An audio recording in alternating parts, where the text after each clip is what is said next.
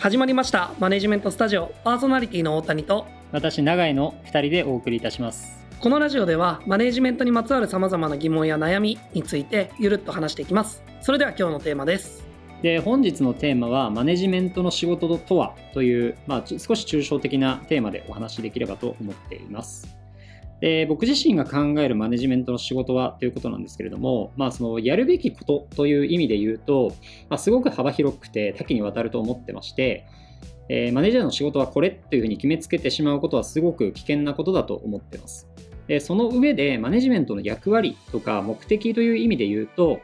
持続性のある組織成果の最大化をすることだと思っています。でそのために最も大事だと思っていること。まあ、というか、まあ、優先的にやるやるべきことというところで言うと2つあるなと思っていて1つ目が組織の向かう方向性だったりとか方針あるいは目標をしっかりと定めること。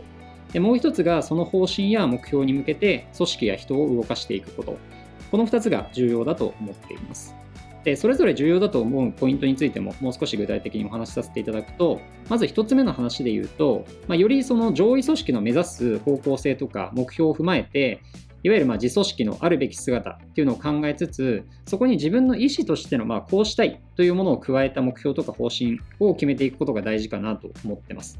で、これはですね、まあ、こうあるべきっていうものだけだと、まあ、基本的にこの合理的に考えていくと、誰がやっても、基本的には同じ目標に行き着くなというふうに思っていて、まあ、そこにやっぱりこう、組織を率いる人の意思が加わることで、ま、より高い目標になったりとか、そのメンバーにとっても、あの、魅力的で目指す意味のある目標設定ができるんじゃないかなというふうに思っています。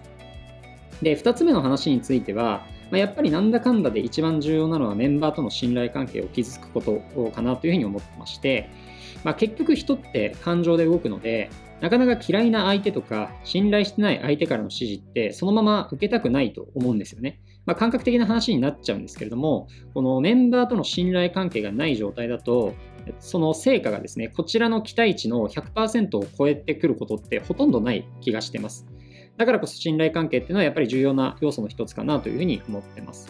で、マネジメント対象のメンバーとこの信頼形成をする上で大事なこととしては、まずこちらから相手を信頼することなのかなと思ってまして、まあ、なかなかこう理由もなしに信頼するって難しいことなんですけど、それって相手も一緒で、自分のことをあまり知らない人なら、なおさら信頼するのってこうメンバー目線で見ても怖いなと思うんですね。まあ、だからこそ、まずはこちらから信頼してあげることが大事かなと思ってます。まあ、そのためにもしっかりとメンバーとコミュニケーションをとって、まあ、こちらから自己開示自己開示をして自分のことを知ってもらう、まあ、さらに相手のいいところだったりとか魅力的なところっていうのを見つける、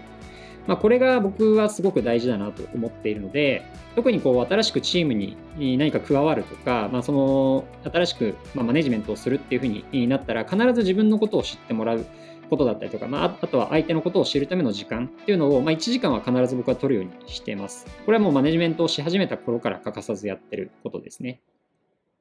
で信頼形成ができた後は、やっぱりメンバーのその方の意思だったりとか、目指している方向性と、あとは組織の方向性っていうのをすり合わせた上で、しっかりとその人への期待を伝えることが大事なのかなと思ってます。この期待していることを伝えるっていうのはすごくやっぱり大事で、はい、でさらにそこの期待を超えてくる人に対してはどんどん機会提供していくこと。で任せたことに対して適切に評価あるいはフィードバックをしてこう成長を促していくっていう、まあ、こういった一連のサイクルがやっぱり人を動かしていくためには必要な考え方かなというふうに思ってます。でただですね、まあ、これってあくまであの代わりにできる人がいないという意味で、まあ、マネージャーにとって優先度が高いというだけで決してやるべきことっていうのをあのそこに限定するっていう意味ではないなと思ってます。まあ、これはちょっと冒頭お伝えした通りなんですけれどもむしろやるべきことが限定されることはなくて組織の成果を達成するために必要なことの優先度っていうのを、まあ、適宜判断して自分がやることをま見極めてやるという考えが重要だと思ってます。で、実際に僕自身もですね、まあ、セールスグループ全体の今戦略責任を担う立場として、こう GM とともに、まあ、グループの成果とかあ、そういったところにコミットする立場にいるんですけれども、まあ、営業数字が足りないのであれば、積極的に僕自身営業現場にも出ますし、まあ、案件やメンバー個人のマイクロマネジメントを行う場合っていうのも当然あります。なので、まあ、最初にお伝えした通り、マネージャーのやるべきことはこれっていうふうに決められるものではなくて、その時々の組織の状態とか、目標に対する進捗、あるいはリソースなどに応じて常に優先度を考えて、まあ、やるべきこととか、まあ、あるいはやるやるべきでないことを判断していくことが求められるんじゃないかなと思っています。永井さんありがとうございます。すごく共感しますね。まあ、ほとんどあの言ってもらっちゃったような気もしますけど、まあ、僕もあのマネジメントって日本語に直訳すると管理とかって出てくるんですけど、管理ってマネジメントにおけるプロセスの一つにしか過ぎないんですよね。しかも管理って、まあ、それだけでも抽象度が高くて、その目的とかタイミングによって、まあ、さらに言うと人の特性によってスタイルも変わってきますね。で僕もよくあのマネジメントって何って問いに対しては組織の成果を出すことと言ってます。これ、あの、サイバーエージェントの CHO の曽山さんの受け入れなんですけど、シンプルにやっぱりその通りだなと思うんですよね。で、あの、よくある失敗が、マネージメントとしてどどうあるべきかっていうのを自分の頭で考えすぎて、なんか自分を責めちゃったり、あの、成果を出す目的以外の組織マネジメントをしようとしてしまうっていうのがありますね。まあ、スタイルって人それぞれで正解不正解ないんですよね。例えば、その、風通しがいい組織とか悪い組織とかあるかもしれないです。まあ、えっと、風通しが悪い組織は悪ですみたいな風潮ってあると思うんですけど、まあそういうマネジメントしてる会社ですね。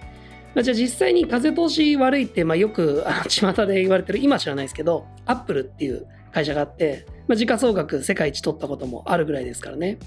まあ、これ逆に言えば、組織の成果を出すために手段を問わず、成果こそが全てであるってことだけは、あの、やや間違いないのかなとは思ってます。すごく例えば優しくて、うんうんわかるよってこう、全部包んでくれるようなマネージャーでも、成果が出なくて評価されなければ人は悩みますし、とはいえ成果出すために尋常じゃない厳しさばっかりでもメンタルやられてすぐ辞めちゃいますよねみたいな。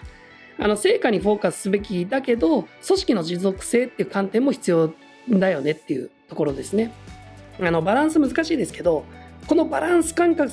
バランス感覚こそがマネージャーをいいマネージャーたらしめる要素になってくるんだろうなと思います。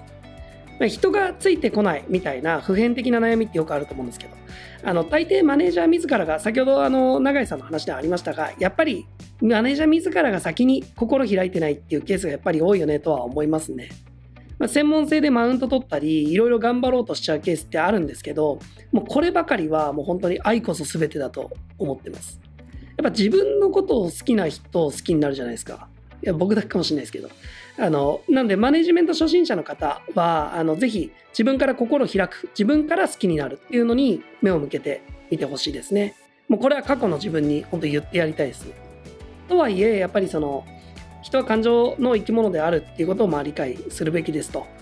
成果を出した人とか実力を認める人の言うことを聞く部分っていうのはどうしてもあるのであの誰かを引き上げたい時あだからこうマネージャーを作りたい時とかですねにはしっかりそれを演出してあげるみたいなこともマネジメントできる人を育成する立場の人はやらないといけないよなとか思ったりしてます。で新たにマネジメントする人はまあ先ほど永井さんの話だったとまあ、まあね、自分からこう心開くとか、まあ、そういうところも含めてともはやメンバーと一緒にマネジメントを学んでいくっていうそういうスタンスでいいんじゃないかなと思っています。